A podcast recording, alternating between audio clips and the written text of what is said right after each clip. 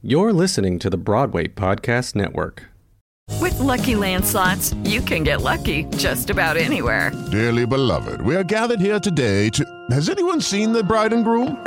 Sorry, sorry, we're here. We were getting lucky in the limo and we lost track of time. No, Lucky Land Casino, with cash prizes that add up quicker than a guest registry. In that case, I pronounce you lucky. Play for free at LuckyLandSlots.com. Daily bonuses are waiting. No purchase necessary. Void where prohibited by law. 18 plus. Terms and conditions apply. See website for details. Hello, it is Ryan, and I was on a flight the other day playing one of my favorite social spin slot games on ChumbaCasino.com. I looked over the person sitting next to me, and you know what they were doing? They were also playing Chumba Casino. Coincidence? I think not. Everybody's loving having fun with it. Chumba Casino is home to hundreds of casino-style games that you can play for free anytime, anywhere even at 30,000 feet. So sign up now at ChumbaCasino.com to claim your free welcome bonus. That's ChumbaCasino.com and live the Chumba life. No purchase necessary. VGW. Void prohibited by law. See terms and conditions. 18 plus. I want to be a producer with a hit show on Broadway. I want to be a producer. Hey guys, don't forget the free town hall teleseminar is this Wednesday. In just two days, I'll be taking all sorts of questions over the phone, online, and giving you all sorts of answers on everything from Broadway, off Broadway, you name it. Tune in to the blog for all the details. Go to theproducersperspective.com, register, and we'll see you at the town hall. Hello, it is Ryan, and we could all use an extra bright spot in our day, couldn't we? Just to make up for things like sitting in traffic, doing the dishes, counting your steps, you know, all the mundane stuff. That is why I'm such a big fan of Chumba Casino. Chumba Casino has all your favorite social casino style games that you can play for free anytime, anywhere with daily bonuses. That should brighten your day a little. Actually, a lot. So sign up now at chumbacasino.com. That's chumbacasino.com. No purchase necessary. VGW. Void were prohibited by law. See terms and conditions. 18 plus. Hey, it's Ken. I hope you enjoyed this episode of the podcast, and I hope it's pulling back the curtain on this business of Broadway. If you're looking to learn more about what makes this industry tick, go to my website, kendavenport.com, and sign up for my weekly newsletter. I'll send you one email a week, one article about what I'm seeing, trends, insights, marketing ideas on what's happening on Broadway right now. That's kendavenport.com. Hope to see you there and in your inbox.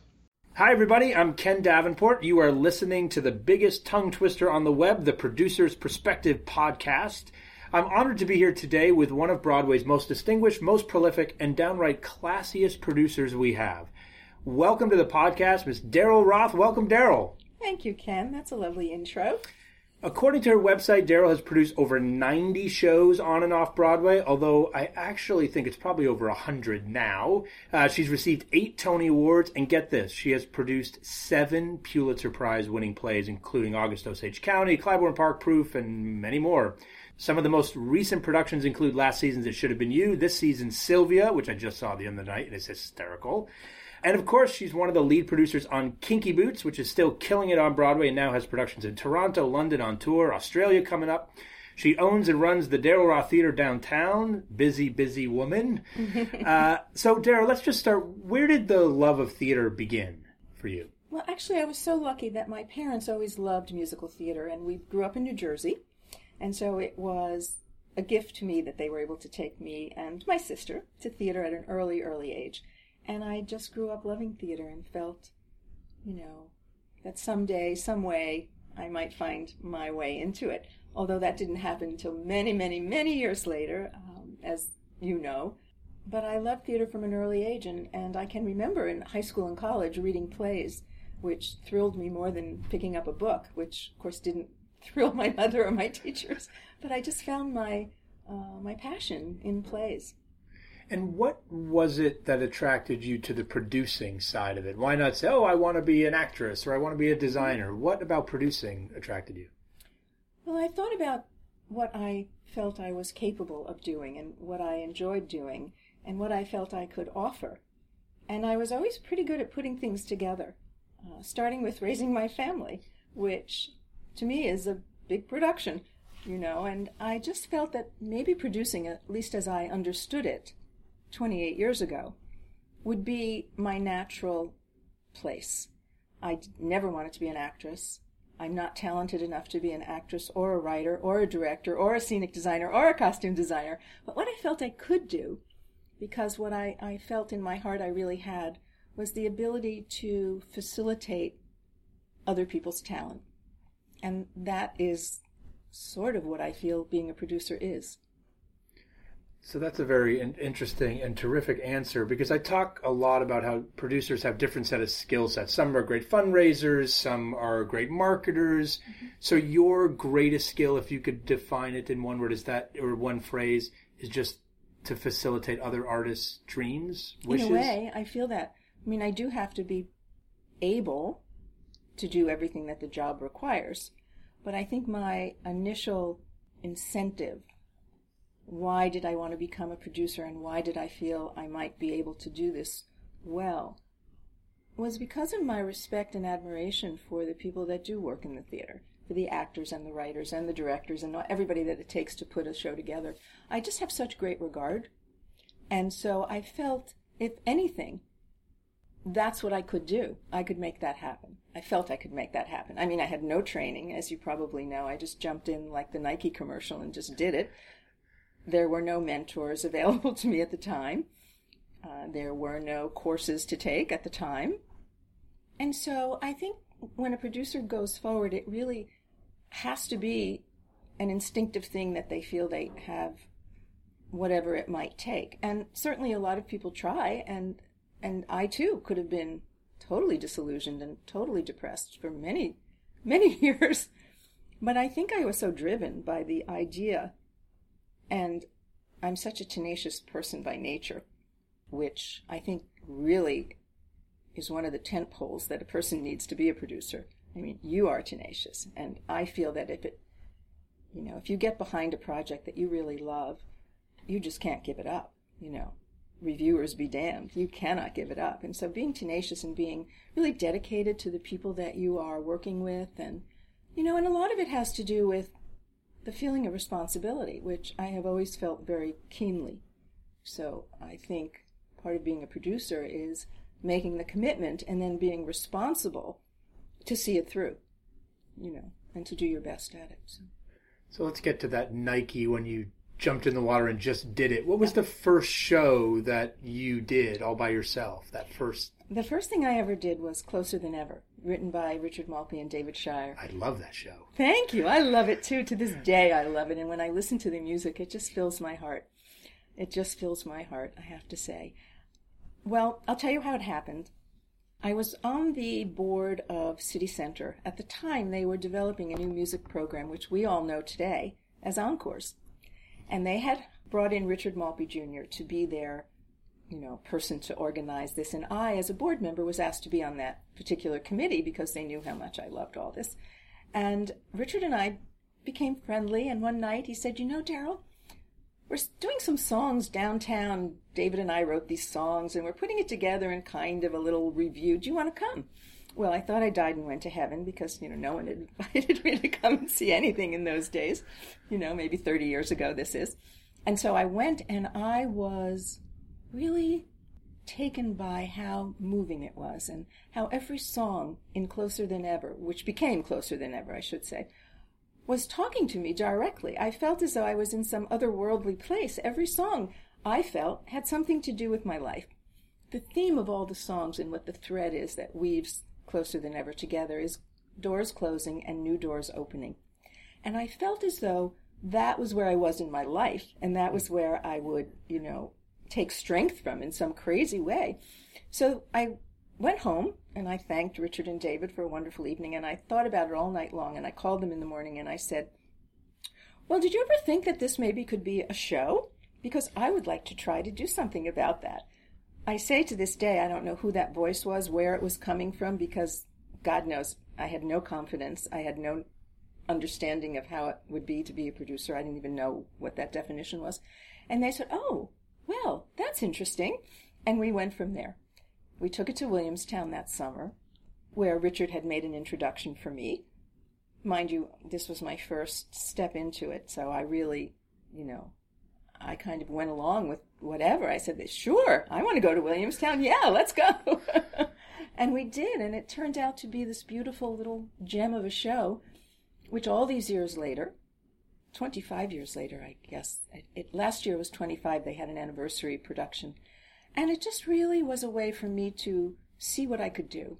And I was very dedicated to the project. And, you know, I had a lot to learn, and I learned on the job of doing that. I mean, we went to the Cherry Lane Theater after Williamstown, and it ran for nine months. And off Broadway was, you know, kind of exciting in those days. It was very, uh, it was like a little cottage industry. You know, everyone did everything. I mean, you roll up your sleeves. I mean, I do this to this day. And when I walk down the street and I put flyers in people's newspapers, you know, my son looks at me and says, Oh, mom, really?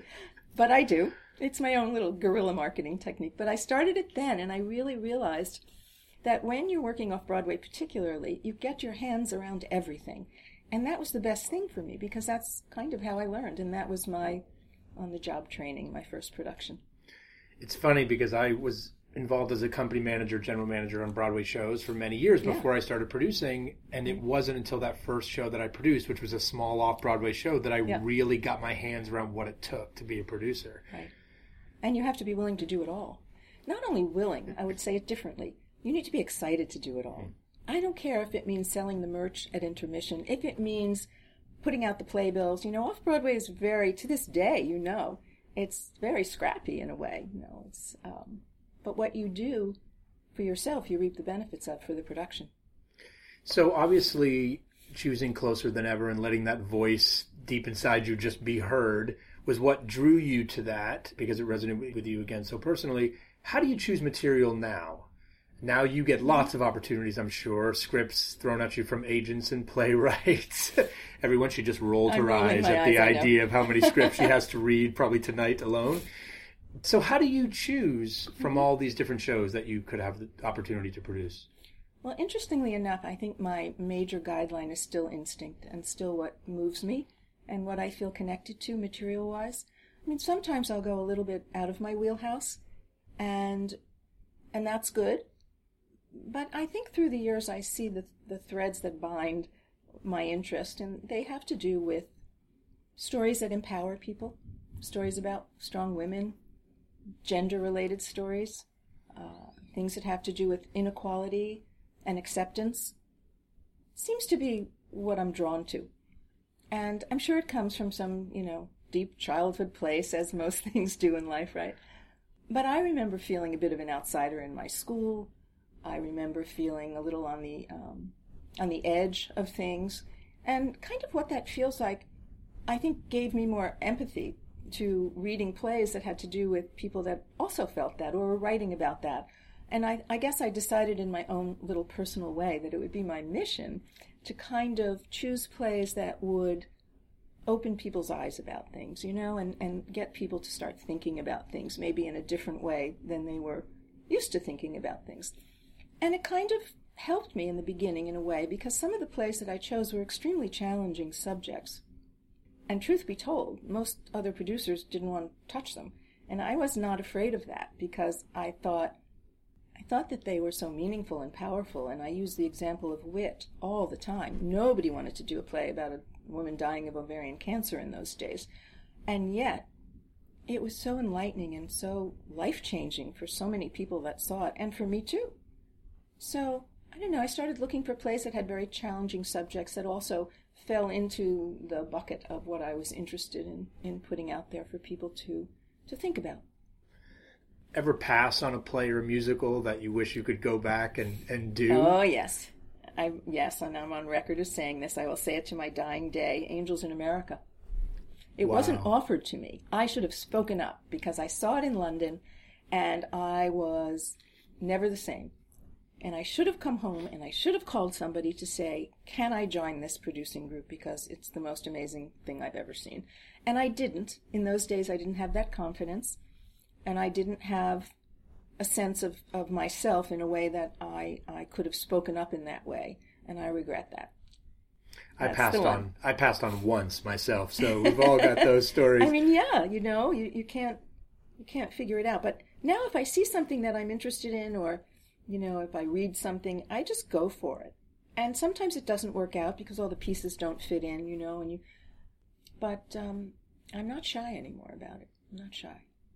So you see a play that you like, or you read a play that you like, and you want to produce it, and you want to start pulling together the team. How do you go about assembling creative teams for shows, directors, Mm-hmm.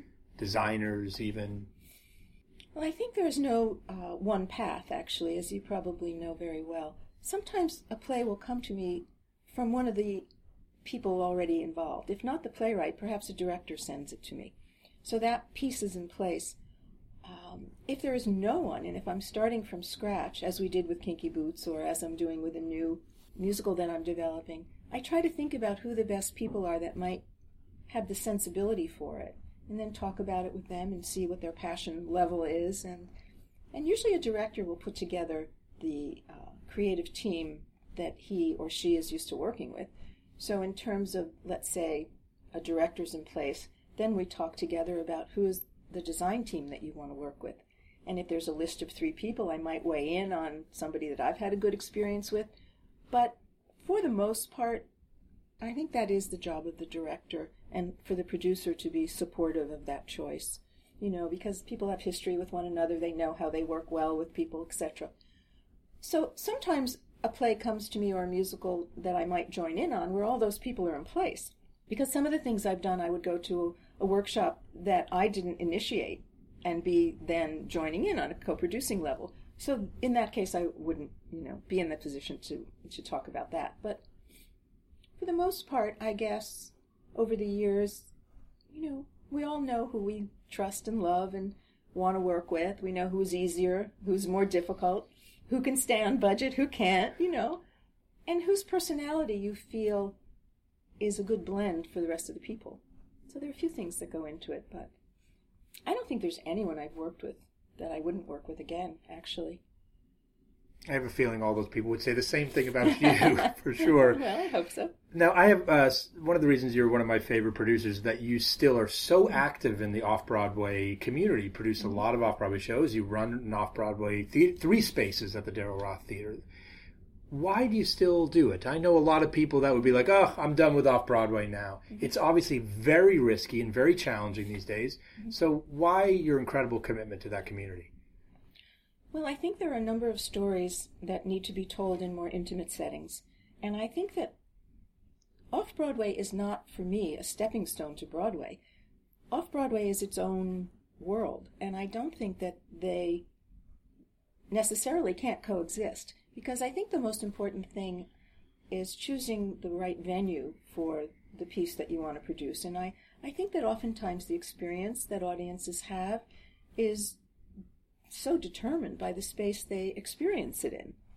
So, for example, if there's a very beautiful piece that I fall in love with and it doesn't have a major star and it doesn't have anything, you know, bells and whistles, it would be foolhardy to think that just because I love it, it would thrive on Broadway, because chances are it won't. And doing it off Broadway is an opportunity, I think, to bring new voices forward, uh, to have these wonderful actors and, and writers have have a place to develop their craft. I don't know, it just feels comfortable for me. It just feels comfortable. Economically, it's not been the best. In recent years, you know, you produce off Broadway, it's very tricky. Um, because costs have gone up so much, and it's very hard on an off Broadway budget to do the kind of advertising and marketing that it takes to just be visible. So sadly, we have to review very heavily on reviews in the hope that people will read the reviews and, and be enticed, and and certainly sadly not turned off if somebody is not kind. But the world of off Broadway to me is very exciting. It's very exciting. I think I'll I'll always do both. I'll always do both. I feel that I don't know. It's a good introduction for people too. I you know I have a kids theory, uh, a kids series, excuse me, a kids series, and that is my way of bringing young people into the theater. And I'm talking about like four to nine year olds, and that experience in a 99 seat theater is so non-threatening and so welcoming that I mean that alone is a reason to do off Broadway, if you ask me. Off Broadway is obviously very challenged right now. How do you think Broadway is doing in 2015? Well, there's some shows that are just super successful. and actually, thank goodness for them. There's a big inequality going on right now, without mentioning any names. Some shows have been just taking out all the air, and all the oxygen is going into certain shows, and, and that's great. But what it does is cause a little bit of breathing problems for some of the others. And I'm sorry about that because there's so many valuable things going on Broadway right now, both plays and musicals, I think you will agree. And yet, you know, it's the top few that are getting all the noise, all the audience. I don't know what to say other than while I'm thrilled that we have, you know, a, a huge beacon of light, it's hard on the other shows to find their way. And so we have to work harder. You have to be very creative in, in bringing in audiences. I mean, you're the best marketer around, but you have to be so clever about this and you have to be so honest about it too, because people see through some of these things we do, you know. And you have to be, I think, you have to be classy about it, you know. It's it's a tough business. And while you go through everything it takes to get the show mounted, the work only begins when you have to fill the seats. And that's the challenge right now, isn't it? Because unless you're riding the wave, you have to figure out how to be heard and how to find your place in the landscape of Broadway. It's also interesting that many of the pieces are limited engagements. I find that that's both the good news and the bad news because it takes a while for word of mouth to catch on. And when you're working on a play that's a limited engagement, whether it's because of the cast having, you know, other commitments or whether you only have a theater for so many weeks or whatever it might be, by the time you build the word of mouth, you're gone. You have to close. And that's a double edged sword in a way, isn't it? Um, we love the engagements that are limited so that big people will come to Broadway and they'll give us 22 weeks of their lives, and that's great. But then, you know, does it really serve the play well? We hear a lot about how there aren't enough women directors these days, or aren't enough women playwrights. How do you think we're doing in terms of the number of women producers we have on Broadway? Do we have enough? Is Broadway still an old boys club in this regard? I think there are a lot of women that are joining the ranks of producers now, and I think that they're feeling more welcome than certainly years ago. Um, I think that there are opportunities for women, and hopefully those same women are the ones reaching back to produce women playwrights and hire women directors. Uh, not that I'm so gender oriented, because I always say it's the best person for the job, and that to me uh, you know, is another form of bias. You know, if women are only strictly looking at women and if men are looking at men, well, that doesn't do anything for this world. But I do think, to be more direct in answering your question, I think with the theater, more women are feeling very comfortable joining as producers because they realize that they can handle it, they can manage it, and they have seen women be successful at it. So I, I do believe women are coming in to this field.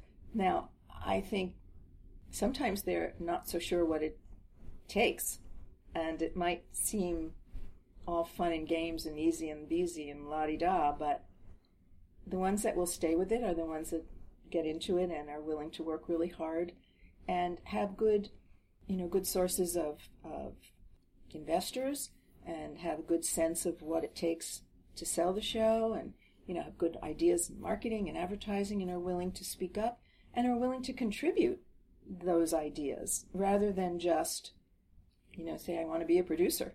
It's, it takes a lot more than just wanting. Although good, good to start with just wanting your son, who, who also did the podcast here, it was a very good one, I might say. Yes, he's uh, terrific at this sort of thing, I have to say. So, uh, your son Jordan runs Jujamcyn Theaters. What's it like having a son as a theater owner in a world where sometimes the producer and the theater owner, it's a bit of an adversarial relationship, the big bad theater owners out mm-hmm. there?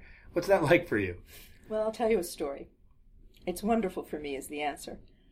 But as Kinky Boots was coming together and we were thinking about a, a theater for it.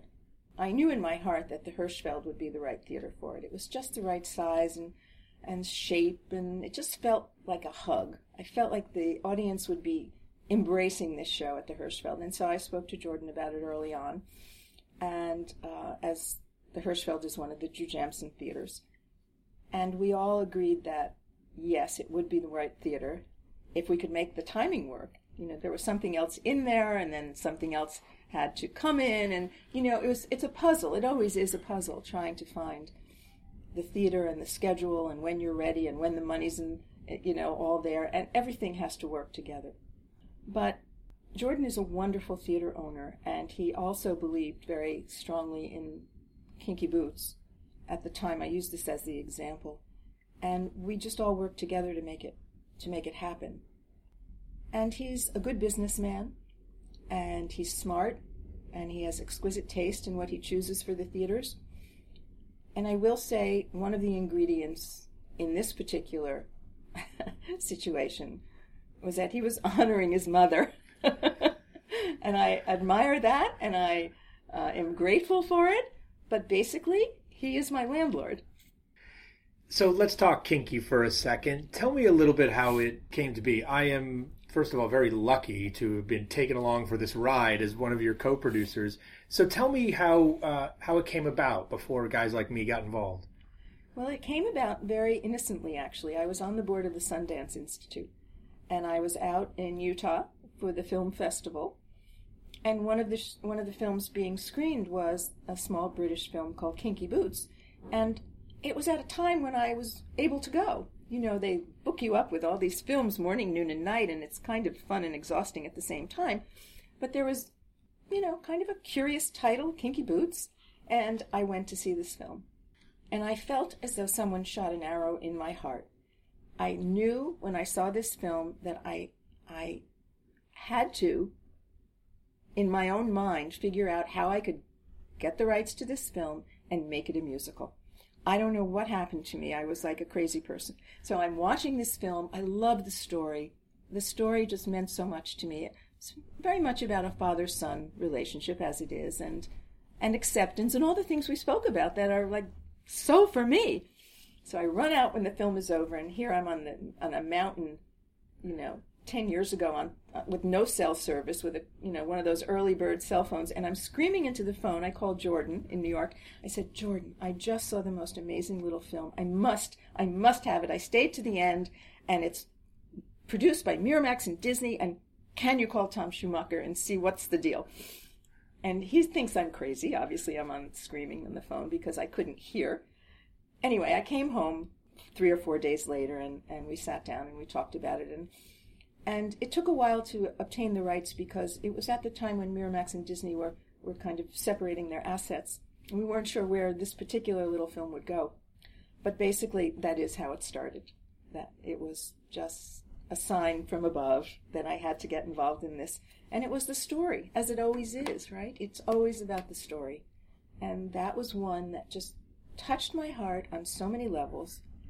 And it, it just felt like it wanted to be musicalized it just felt that way to me, and and um, there's so much about it that I love that just kind of made it. It was my passion. It was my. It's my passion. It's my joy, and it was just something that I had known I would make happen. And then, so after we got through all of that, you know, who would write the book? Who would be the person to really understand this story? Harvey Fierstein. First call just came to you like that, just like. Well, I know Harvey. I worked with him before on uh, a catered affair. I know him over the years. Yes, I thought he was the one. There was kind of no question in my mind that if he would do this, it would be the right thing. And I called uh, Hal Luftig to be my co-producer for two reasons. One, we had worked together before, some years before, but I liked Hal, and he had more experience in the musical world than I had at that point because I was mostly known for producing plays with an occasional musical thrown in. And Jerry Mitchell was someone that, that we both knew would just be so right for this, you know. And it's been said many times that the last piece of the puzzle was uh, was the most brilliant, and that was Cyndi Lauper, who um, joined us, and then we were off and running. I want to talk a little bit about how because I ask a lot of people about choosing directors, like I did with you, or writers even. But one of the things I've never asked another producer is how do they pick a partner, which is becoming so much a part of how big Broadway musicals are done because they're so expensive nowadays. Yeah. And because you very smartly matched up with someone who could complement your skills. Mhm. So, in addition to just because you had worked with them before and you liked him, what were some of the other specifics about what you were looking for in a partner and why why Hal, who also did Well- a podcast for us? In Hal's case, it was more than we just knew each other and I knew we worked well together. It was that he had the experience of developing a new musical, which was important to me. And I knew that we both had great respect and admiration for Jerry Mitchell, so we agreed on that. And I, I wanted a partner who would be a compliment to me, and Hal's skills and my skills dovetail very nicely. That was the beginning, you know. And usually, I think when you're choosing a partner, you just want one person to get going with.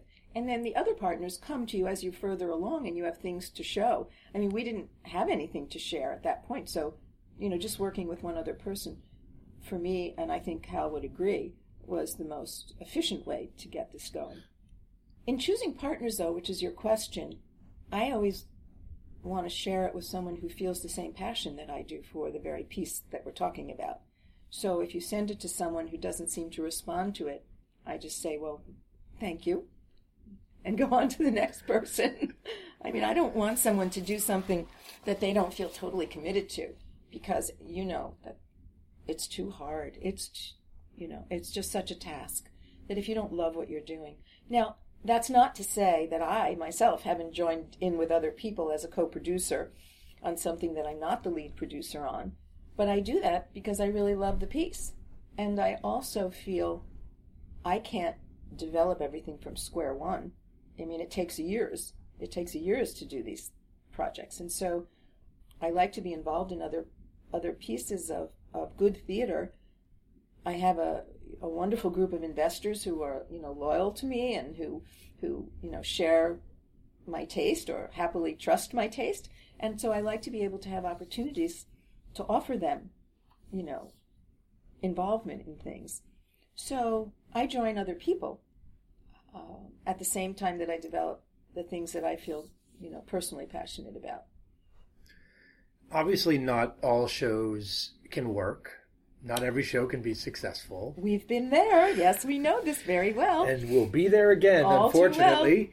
Uh, and you talk about those in- investors. How do you let them down? How do you Oh. tell them, you know what, this one is not going to work? It's really the hardest part of the job for me because I feel very personally responsible and I, I feel like I've let everybody down. Not only the company of marvelous people that created the work, but the people who believed in it and invested in it.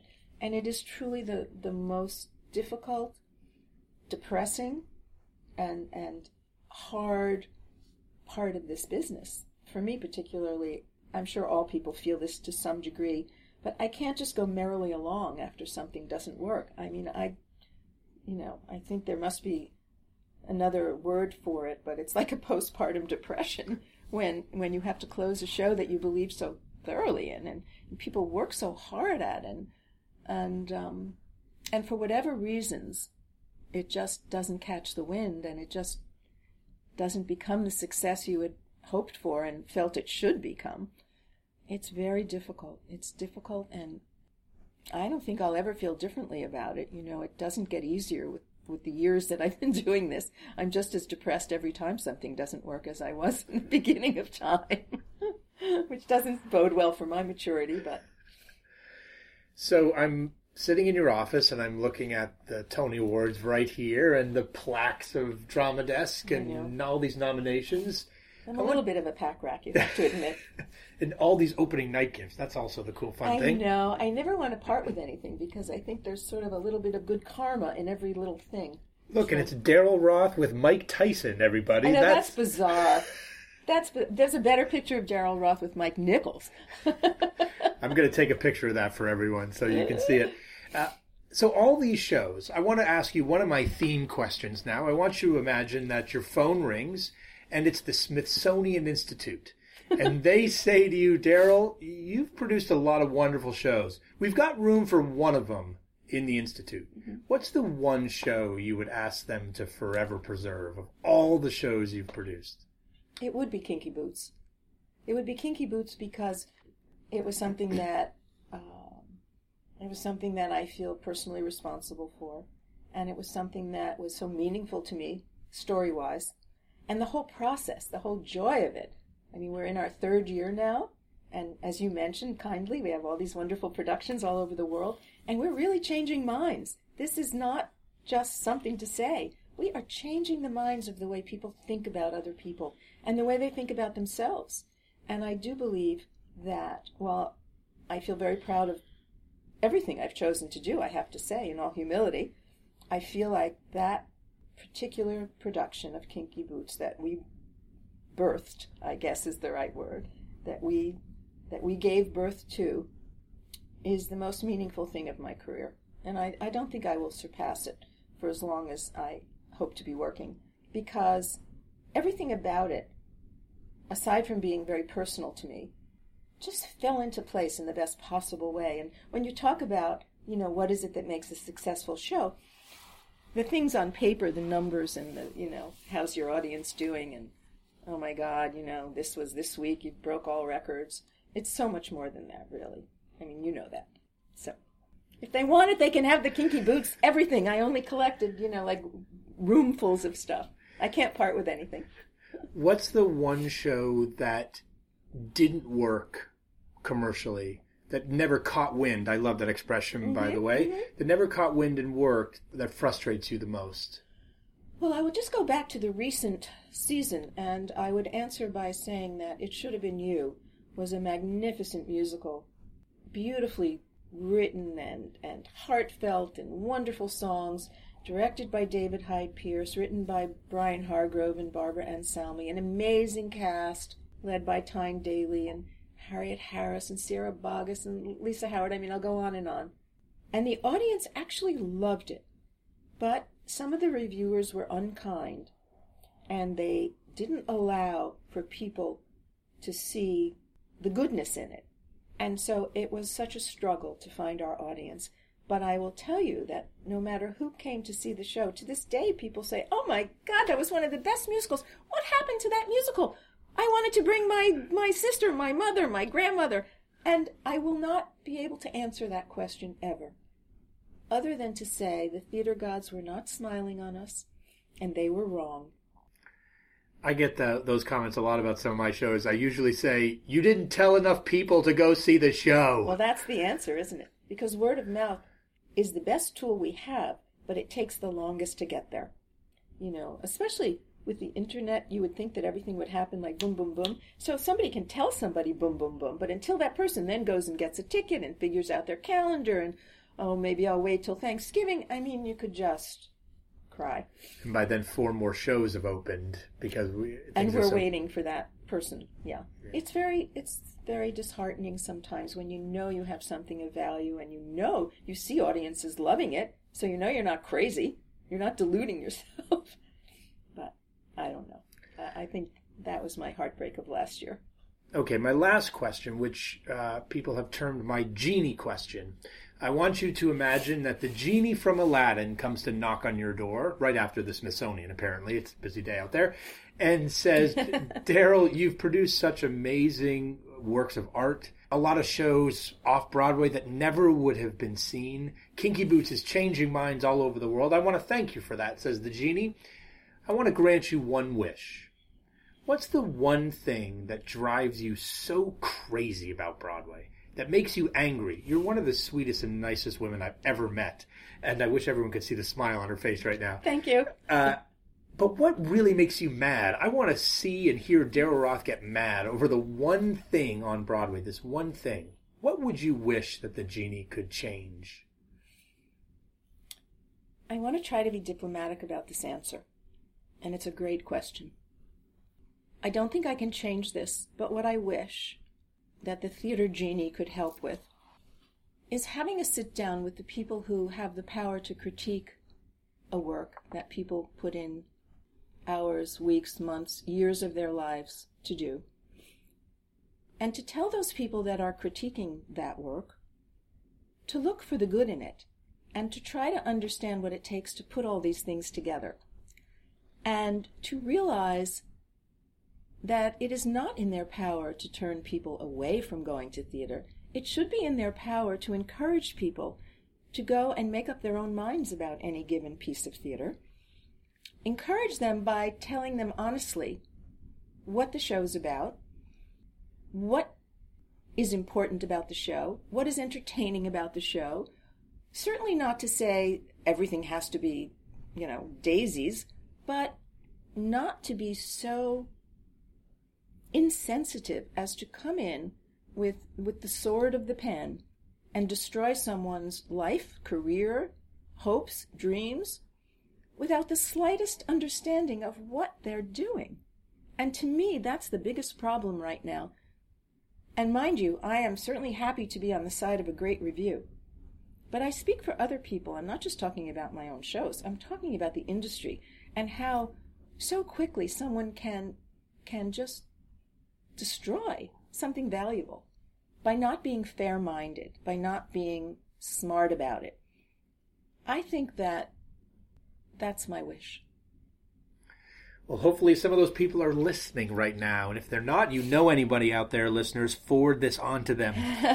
thank you so much for spending some time with us, Daryl. Everyone out there, go see Sylvia on Broadway. Go see Kinky Boots, which is now starring Wayne Brady.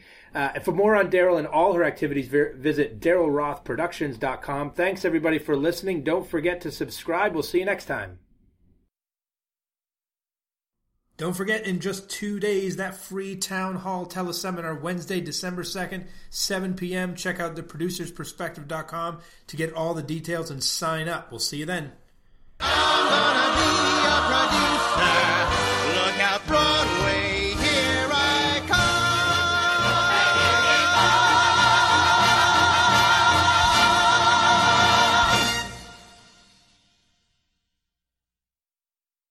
Hey, it's Leslie Odom Jr. here on the Broadway Podcast Network to tell you about the Rise Theater Directory, a program of Maestra Music. Rise is a national online resource designed to connect and empower backstage and administrative and creative theater professionals from underrepresented backgrounds.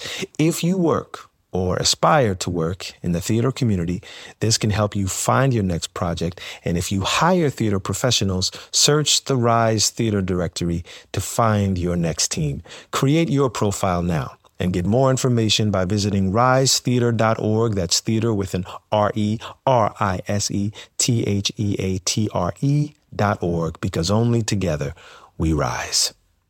Lucky Land Casino asking people what's the weirdest place you've gotten lucky? Lucky? In line at the deli, I guess? Aha, in my dentist's office. More than once, actually. Do I have to say? Yes, you do. In the car before my kids' PTA meeting. Really? Yes. Excuse me, what's the weirdest place you've gotten lucky? I never win and tell. Well, there you have it. You can get lucky anywhere playing at LuckyLandSlots.com. Play for free right now. Are you feeling lucky? No purchase necessary. Void where prohibited by law. 18 plus. Terms and conditions apply. See website for details.